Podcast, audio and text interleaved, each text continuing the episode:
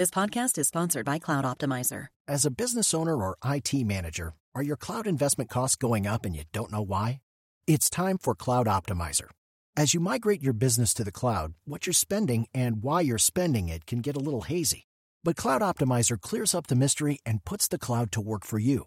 Cloud Optimizer starts by analyzing usage patterns, right sizing resources, leveraging discounts you may not be aware of, implementing automation, and much more. And by reducing unnecessary expenses and maximizing performance, Cloud Optimizer guarantees you a savings of five times what you spend for their service.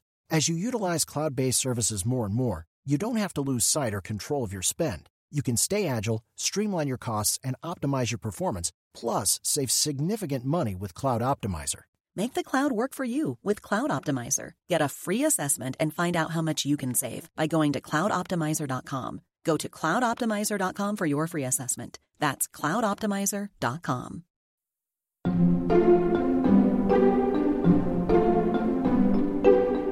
The hardest thing for me in figuring out a, a book often is why does this person fall in love with that person and vice versa? And so that is the thing that I'm often going towards is like who are these people? Why do they care about each other? Why do they have this connection? Why would people root for them?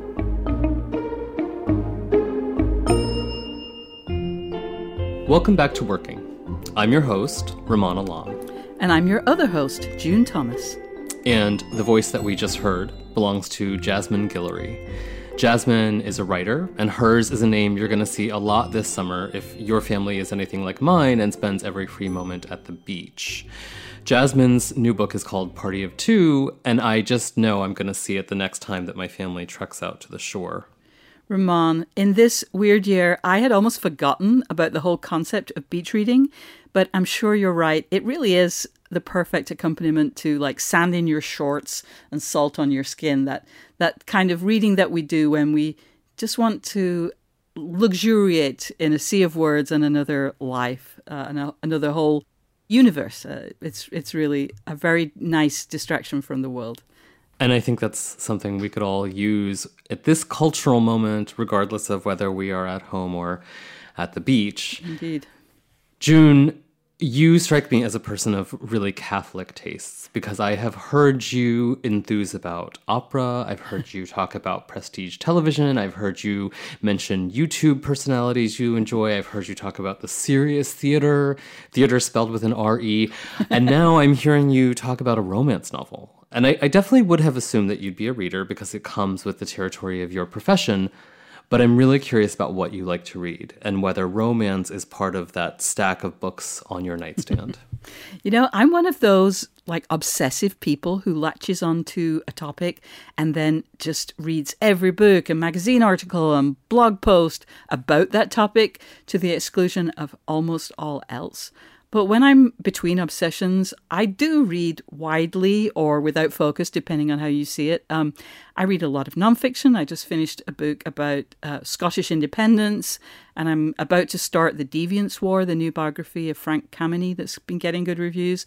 But I do read genre fiction, with the possible exception of sci fi, which I've really just never gotten into. I'm not a massive romance reader, but there are certain things that I like. I once wrote for Slate about my love for a series of lesbian romances between the first daughter, that is to say, the president's daughter, and the head of her Secret Service detail. I haven't reread them in a while, but I still recommend the Honor series by Radclyffe if you've ever wondered what Secret Service agents do after they clock off. now, I know that you spend a lot of time reviewing books. Do you get much time to read for pleasure? And, and if so, what kind of stuff do you read? I mean, I, I'm so lucky because I read all the time, you know, and most often it is for work rather than pleasure, especially lately. Mm-hmm. But uh, it's my great good luck that those two can overlap. You know, right now I'm reading the work of someone who I'm going to interview on this very podcast in a couple of weeks, the comics artist Adrian Tomine. And that really hardly counts as work. Yeah. You know, it's just like a pure pleasure. Yeah. To get back to our guest today, Jasmine Guillory, Jasmine is a real overachiever. She worked as a lawyer for about a decade and a half, and then she reinvented herself as a writer and a very successful one at that. She participated in something that is known, oh, this is such a mouthful, as NaNoWriMo. uh, I, I don't even know if I'm saying that right. It's a way of abbreviating National Novel Writing Month. And that's how Jasmine sort of first got her feel for the form. She published her first book, The Wedding Date, in 2018, and she since published four more The Proposal, The Wedding Party, Royal Holiday, and Party of Two, which just came out last week. Five books in two years. Yeah, she's certainly prolific. And as someone who once did NaNoWriMo, has I think people say it in different ways. Um, uh, but I wrote a piece of very weird fiction that no eyes will ever see. But I thought it was wonderful that she used the structure of that, you know, kind of challenge, basically. It's a challenge to yourself. Um, and she used that structure to kickstart a whole new career, which, as you say, has been very successful. She's now a full time writer. But the years that she spent working full time and writing every evening clearly paid off. I, am really excited to listen to this chat with Jasmine Guillory.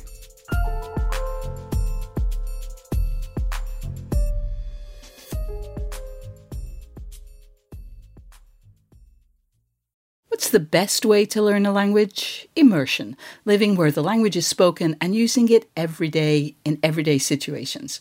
But if that's not on the cards this year, you can still learn a language the second best way, and that's with Babbel. I've used apps in the past to learn new languages, but when I came across Babbel, I wondered if it could help me refresh my knowledge of a language I once spoke well, but was now a little bit or quite a lot rusty. I have to say, I was impressed. The advanced lessons were really useful, tips and idioms that can help with in depth conversations on topics that I can actually imagine chatting about. Babbel's quick 10-minute lessons are handcrafted by over 200 language experts to help you start speaking a new language in as little as 3 weeks. Babbel is designed by real people for real conversations, and the tips and tools are approachable, accessible, rooted in real-life situations and delivered with conversation-based teaching so you're ready to practice what you've learned in the real world. What's more, all of Babbel's 14 award-winning language courses are backed by their 20-day money-back guarantee. Here's a special limited time deal for working listeners. Right now, get up to 60% off your Babbel subscription, but only for working listeners at babbel.com slash working. Get up to 60% off at babbel.com slash working, spelled B-A-B-B-E-L dot com slash working. Rules and restrictions may apply. So, your latest romance novel, Party of Two, is out on June 23rd, and it's your fifth book to be published in the last two and a half years, I think. That yes. sounds like a lot of writing in a short space of time. You know, the first few books, the the publishing part of them came a lot faster together than the writing did. Uh-huh. so it is a little bit of the magic of the publishing industry that it looks like I wrote them a lot faster than I did. I see. Oh wow, you're you're, you're uh, giving away all your secrets. I know, um, I know. but still, how how long did it take to write these five books? You know, each book was a little different. So my first book, The Wedding Date, the first half of the first draft I wrote as part of um, NaNoWriMo, which is the National ah. Novel Writing Month. Yeah. Their big month is November. And so they have a whole um, community thing around writing 50,000 words of a novel in November. But they also do months throughout the year that are slightly different structure. And mm. so I started the wedding date in April. Huh. They have a month in April and also in July. And I wrote the first 50,000 words then and then kept going, though not as fast, um, and finished the first draft sometime in June of that year. And then I spent much longer editing it. um, that was not the first book I'd written. I'd written another whole book and then like sort of part of another before that, but this was my first published novel. And so, so that one, it took probably about six months for me to get it into shape to send out to agents. That's the mm-hmm. book that was my first um, published book and also got me my agent. And so I that one took about six months. The others have really ranged from significantly longer than that to much shorter, depending on what else I had on my schedule, what else I was working on, um, things like that. Now, I read an interview in which you talked about receiving a lot of rejections from your earliest fiction submissions. What kept you writing and submitting? You know, I started writing fiction pretty late in life in comparison to I think a lot of people. I didn't start writing fiction until I was um, in my 30s. Mm. And I just had so much fun with it. Like I really loved it. I looked forward to coming home from work every night and working on my book. Um, and so I definitely went through periods of like feeling like this was not, you know, I was not going to go anywhere for with this. This was not for me. Um, no one cared about what I was doing, but then I just kept coming back to it because I had so much fun with it. And so that was the thing that kept me coming back was really just enjoying the process of writing and you know, enjoying getting out of my own head for a while, which is always yeah. a nice thing to do. Even though while writing, you're kind of intensely in your own head, you're also in other people's heads. So that was nice. Um, so that was really the thing that kept coming back and back. Well, one of the things we are attempting to do in this newly rebooted working is to help our listeners be better creators, be better, whatever that is that they're wanting to be creative in. And, you know, you said you would write after work. Um, I know that the law, you know, the legal profession is not something that you know is a part-time job. Um, did you have any sort of tricks or tips that allowed you to keep focusing on your writing when you, you know when you've done a full day's work and in a demanding profession? I think there's a lot of discussion in writing world about you know writing every day and whether. Mm I've seen some people say, like, in order to be a writer, you have to write every day. I absolutely don't think that's true, but I know that huh. for me, writing every day is important, mostly just because it keeps me on schedule. Like, in, huh. like I know before the day is done, I have to have written something because otherwise, then the next day, it's too easy to say, oh, I didn't write yesterday.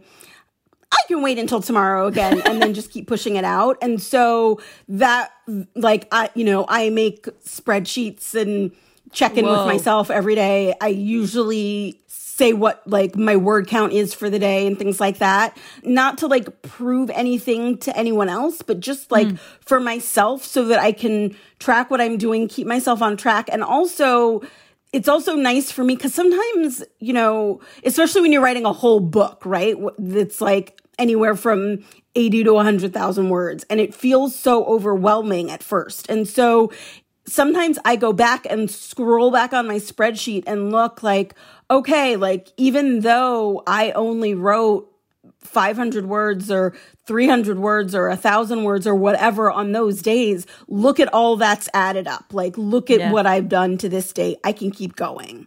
Um, so those are the things that really like just having that to look back on because sometimes the the word document doesn't do it for me you know it's uh-huh. nice to look at the numbers and think that little bit that i did that one day that writing was so hard and i didn't want to do it but i did that uh-huh. kept me on track that kept me going well i'm wondering is your writing plan or, or your outline how do you kind of deal with the structure of your books do you write your way into them? Do you figure them out before you start writing? How do you kind of prepare for your novels? You know, it's a little bit of both of those things. So mm. I've always been an outliner, you know, for most of my life. I was a history major in college and uh-huh. I wrote a lot of research papers and always did an outline. And so when I started writing fiction, I just did it the same way. Um, and then the first novel that I wrote that was not published, I wrote an outline and did it. And, you know, I, I vary from the outline some, but um, when I tried to write another book, I'd seen so many writers say, I just have an idea and I just write with it. And so I thought, well, I'll try that. And that did not work for me at all. um, and I wrote the first half of that book three times and then kind of eventually gave up on it because I didn't really know where I was going. Uh-huh. And so, you know, th- but I'm really glad I learned that about myself that I need yes. at least like now my outlines aren't my outlines aren't very detailed. Um, I usually have kind of a vague beginning, middle, and end.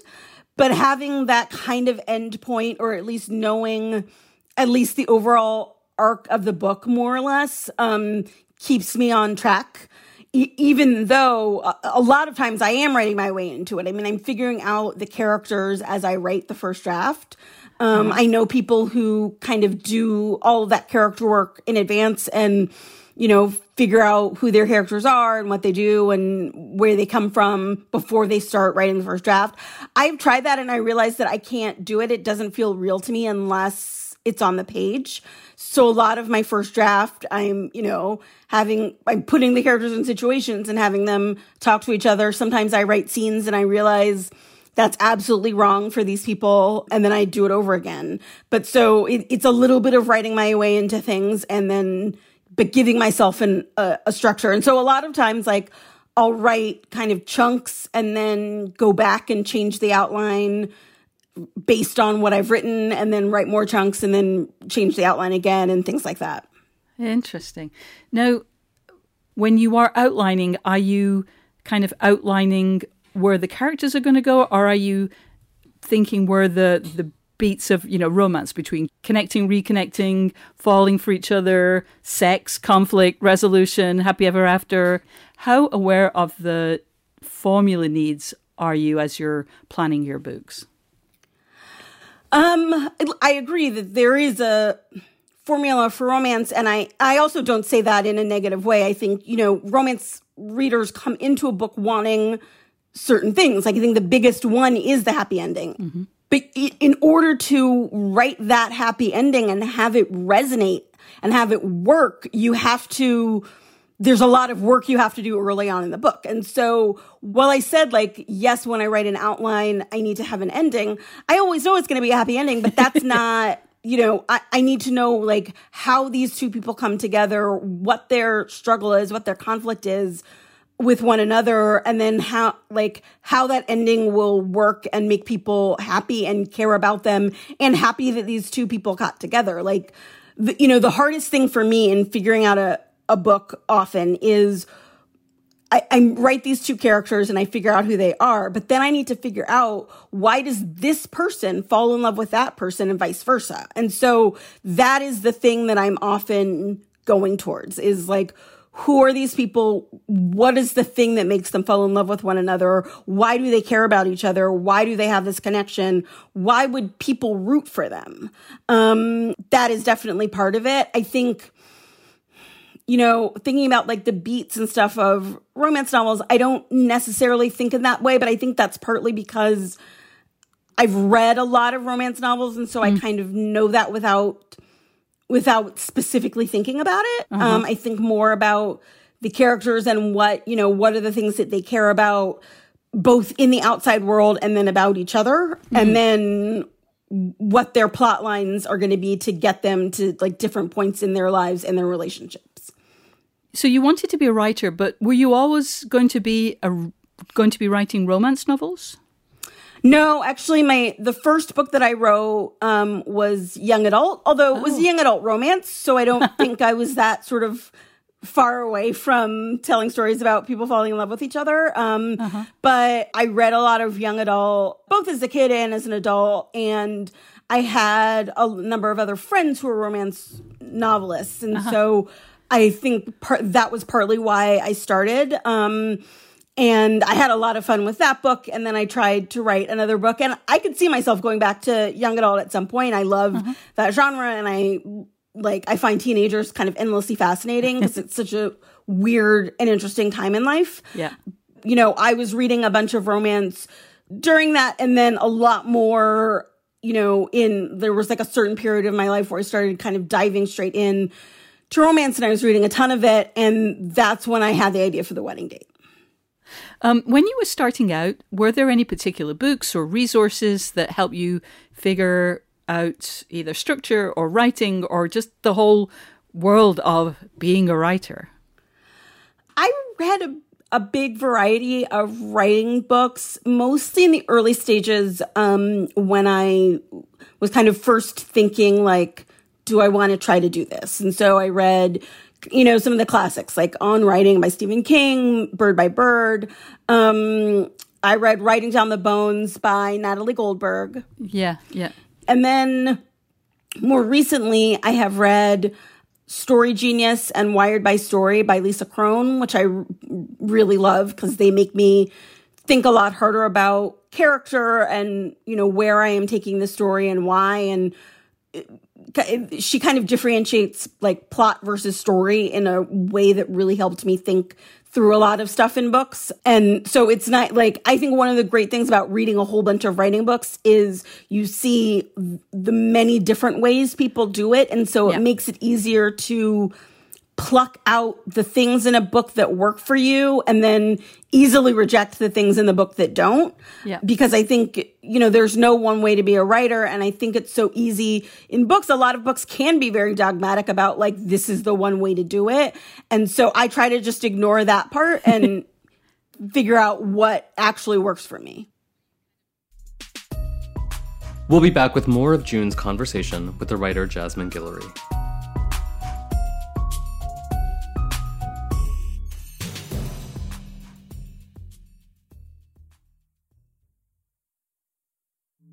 One of the things we'd love to do with this show is help solve your creative problems. Whether it's a specific challenge about your work or a big question about inspiration or discipline, send it to us at working at slate.com. If and when we can, we'll put those questions to our esteemed guests.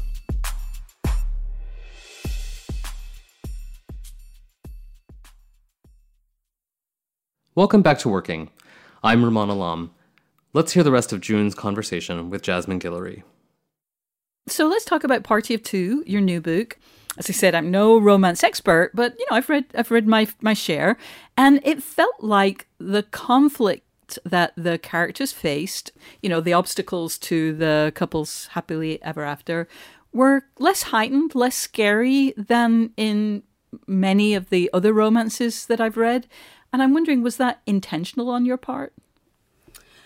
I wanted to write about real people who are grown ups who have the conflicts that like I've had in relationships and that my friends have had and that I've seen and that feel like this these are two people kind of figuring out how they can do this together as opposed to something unnatural or scary or you know certain like there are different conflicts that you have in a relationship when you're 15 versus 25 versus 35 versus 45 you know? Yeah. And so i was thinking about what happens in a relationship with two people who care about their careers a lot, mm-hmm. um, who are have become like fully developed individuals and are used to being alone for the most part and then are like have to come together and compromise in a way that is often hard to do once you're at a certain age or you've kind of figured out your own path and you have to think about other people.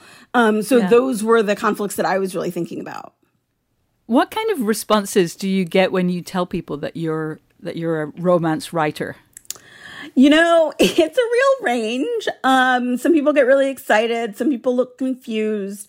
Um, sometimes people get weird about it. Like I I've had to stop like if I'm in a cab to the airport or something like that and people they ask what you do i've just had to go back to telling people that i'm a lawyer because people get like i've had drivers or whatever get really um excited in a creepy way when i ta- say that i write romance novels and so i just don't ta- tell strangers that anymore writing romances, um, some of them anyway, involves writing sex scenes.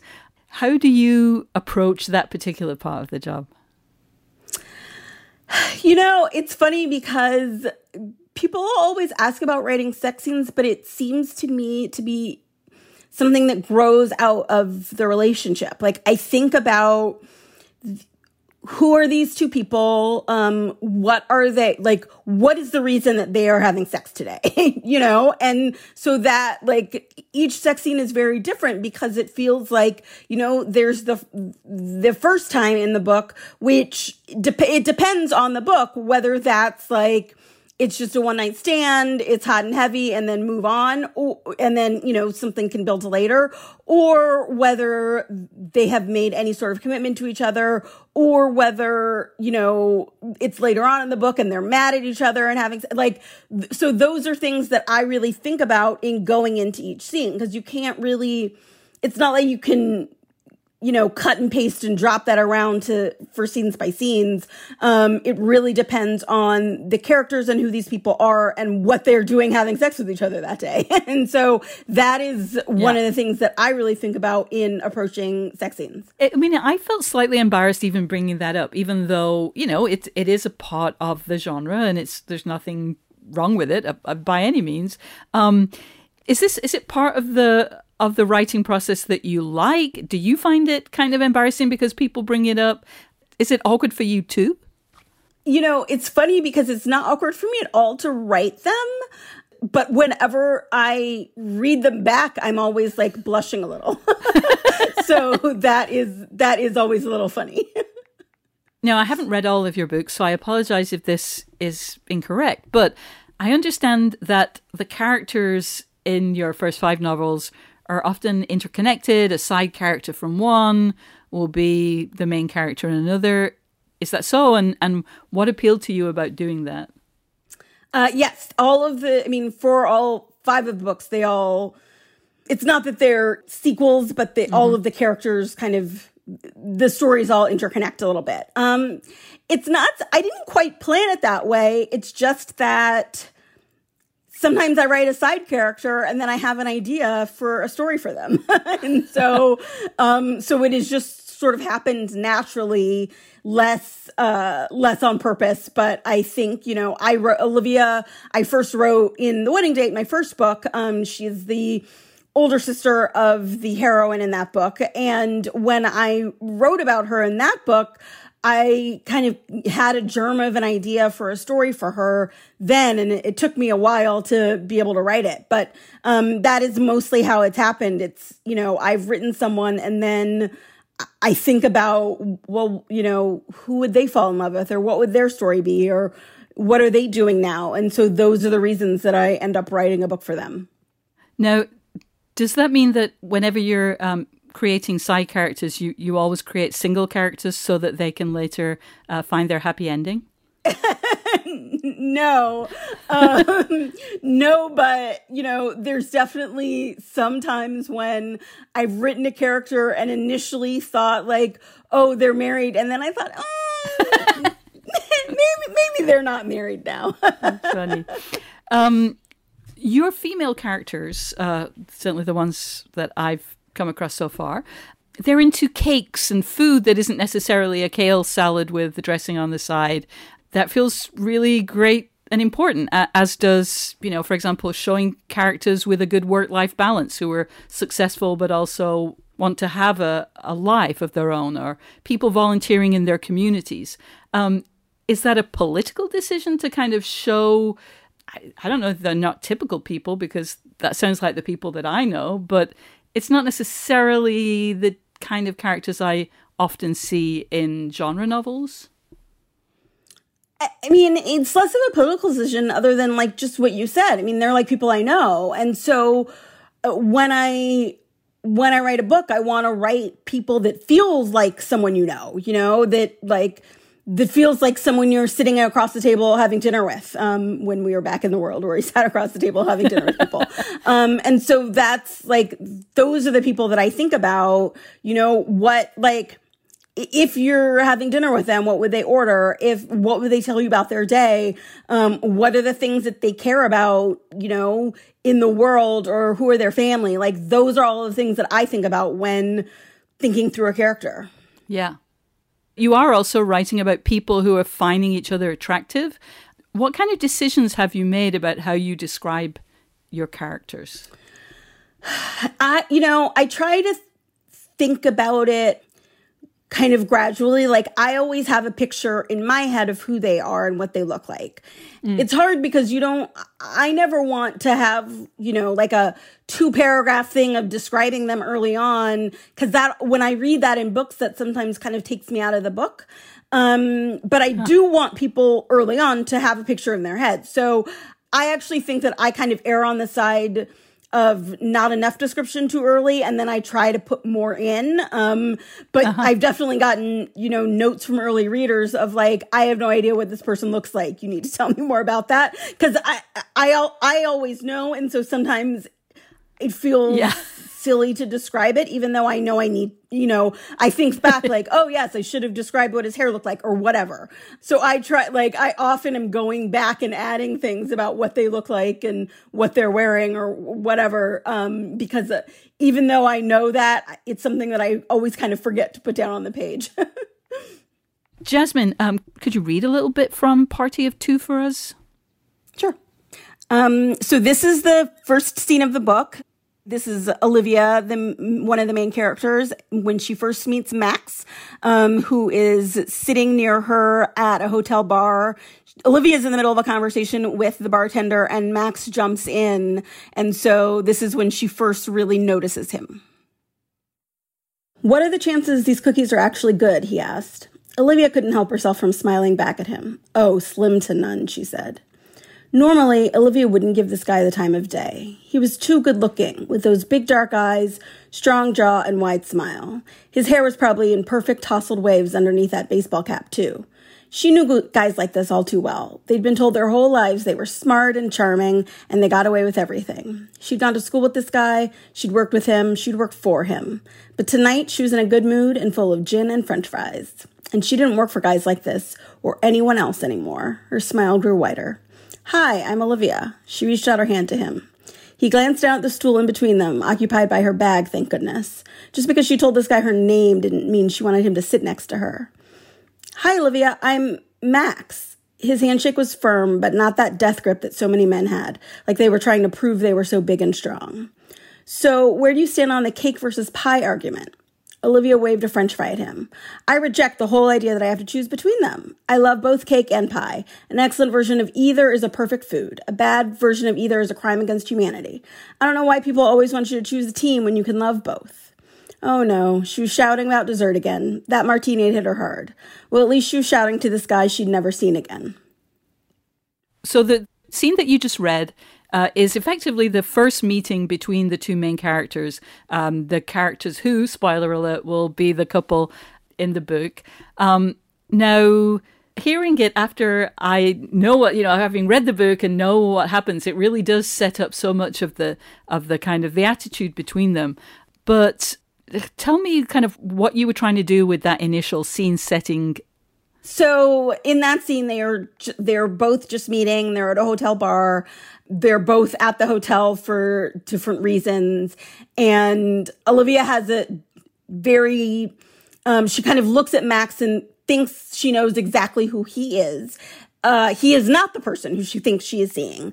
Um, and so that is a lot of it is, you know, she is throughout the book, she's kind of figuring out who he is, um, why her impression of him was not the correct one, and whether she trusts who he says he is or whether she should trust like who she thought he was initially. And so that is kind of a lot of where you know especially the first half of the book um how she kind of finds her way into a relationship with him one of the things that i don't know that it's clear in the in the scene that you read, but Olivia is black and Max is white.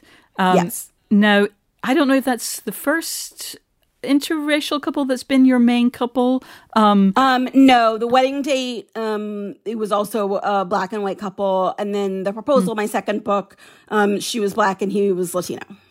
Okay, um, was writing about a relationship between a black woman and a white man different from when you were writing about relationships between two black characters or two characters of color?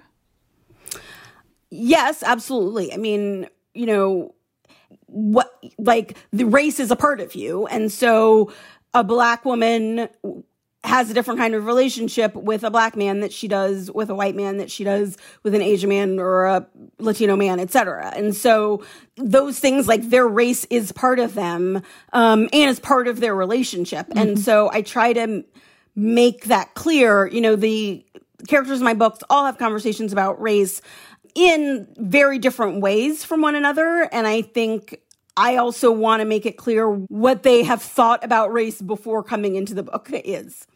Yeah. Yeah. I mean, and I, I like very much that um, what Olivia is kind of monitoring with Max is often, you know, his entitlement, whether he kind of catches himself, um, whether he recognizes that his situation is not the situation for everyone, that not everyone would experience things the same way. Uh, that felt very, very kind of subtle, but also very powerful. So I, I, I really liked that about their relationship. Oh, well, thank you.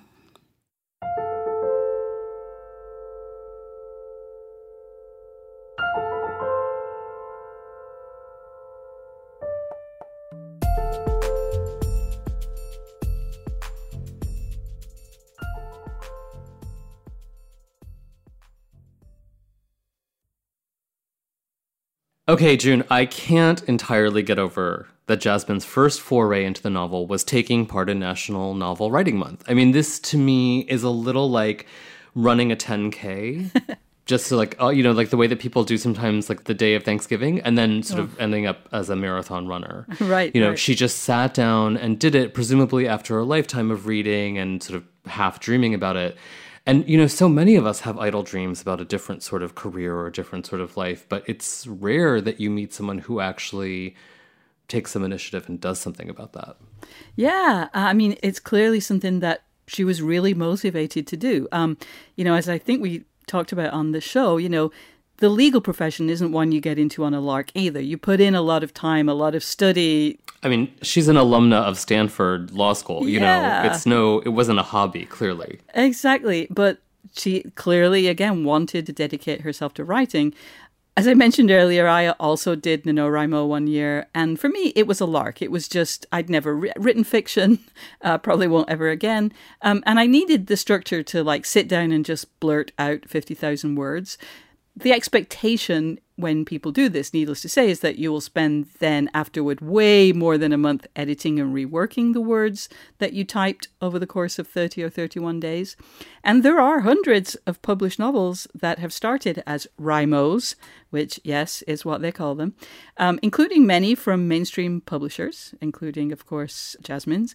But I think that especially at the intersection of ebooks and genre fiction where there are some people, I, I don't know how many, but you know, at least some people who make a living by producing a lot of books very quickly, which is almost like a sort modern version of the fiction factories of the mid 20th century.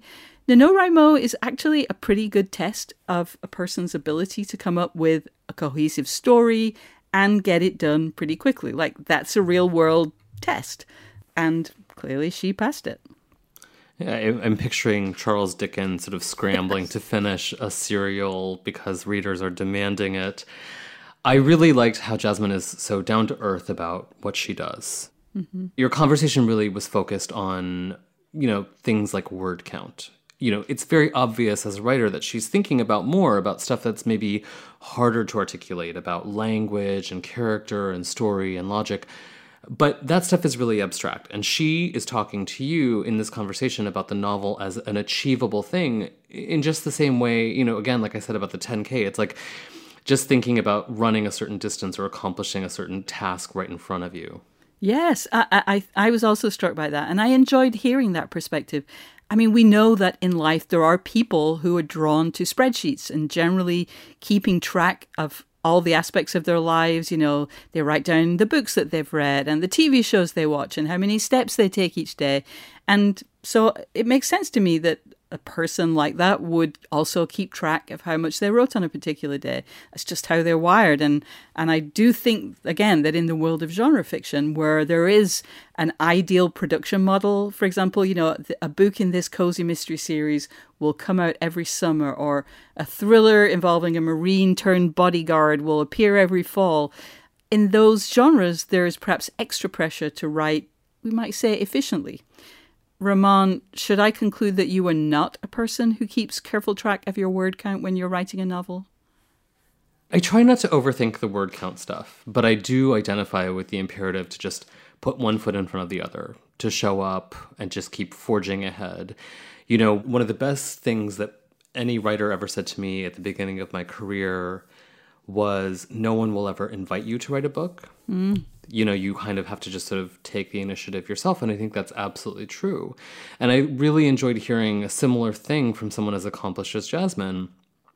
Essentially, the way that she does it is the same way that even a first time writer is going to have to do it. They're going to have to do it one word at a time, one day at a time, one page at a time. And you know, to her point, eventually it accrues. Eventually Yeah. it turns into a book. And even if you're doing it over the course of 30 days, you know, at the end of that 30 days, you're sitting on maybe more than half of a manuscript. Yeah. I'm going to read what the Seattle Times Moira Macdonald said of one of Jasmine's first two novels. Quote, the real pleasure here is the little world Guillory has created in just two books. A Los Angeles populated with a diverse, devoted crowd of nice people who hold each other up, treat each other to cupcakes, have each other's back, and occasionally fall in love. I mean, that sounds great to me. It just sounds like pleasure. It just sounds like the kind of work that allows you to parachute into comfort. Yeah, I have always found comfort in the certainties of genre fiction. You know, you know you will find out who done it. You know that the couple will get together. Whatever they have to go through, they will get together in the end. But I also love that in Jasmine Guillory's books, as she mentioned in our conversation, the characters from the various different adventures that she's written about all live in a shared universe and they might turn up uh, you know a couple of volumes after their relationship was the main focus. I love it when you've read a bunch of books by a particular writer and you are rewarded by a character that you know and love or maybe even hate shows up in another novel that isn't necessarily part of a series or it's anything that you would formally expect. Um, Jonathan Coe, whose work I love, is prone to do that. And it's like a video game Easter egg. You know, it's no harm's done if you miss the reference. As I did by reading Jasmine's fifth book and not really knowing the characters from her previous work. But if you're kind of a member of the club, you get that frisson when you recognize someone. Uh, it's like like there are certain people in my neighborhood i don't know them but i really enjoy seeing them. It makes me feel good. It makes me feel part of a community when i just kind of there's a just a kind of nod of recognition even if we'll never speak. Um, i really enjoy that. I find that a very comforting thing in a book.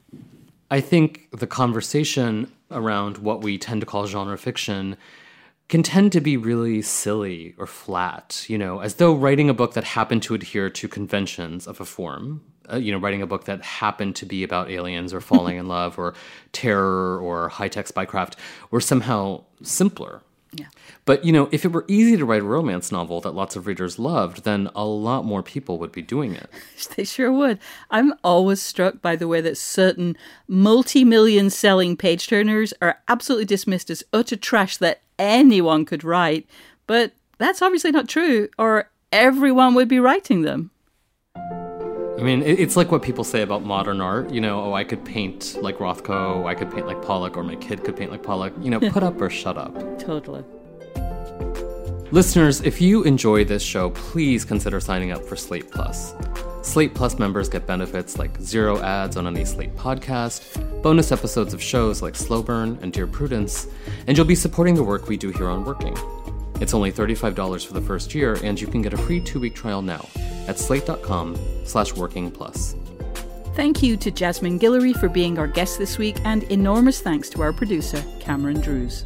We'll be back next week for a conversation with the editor, Tracy Sherrod. Until then, get back to work.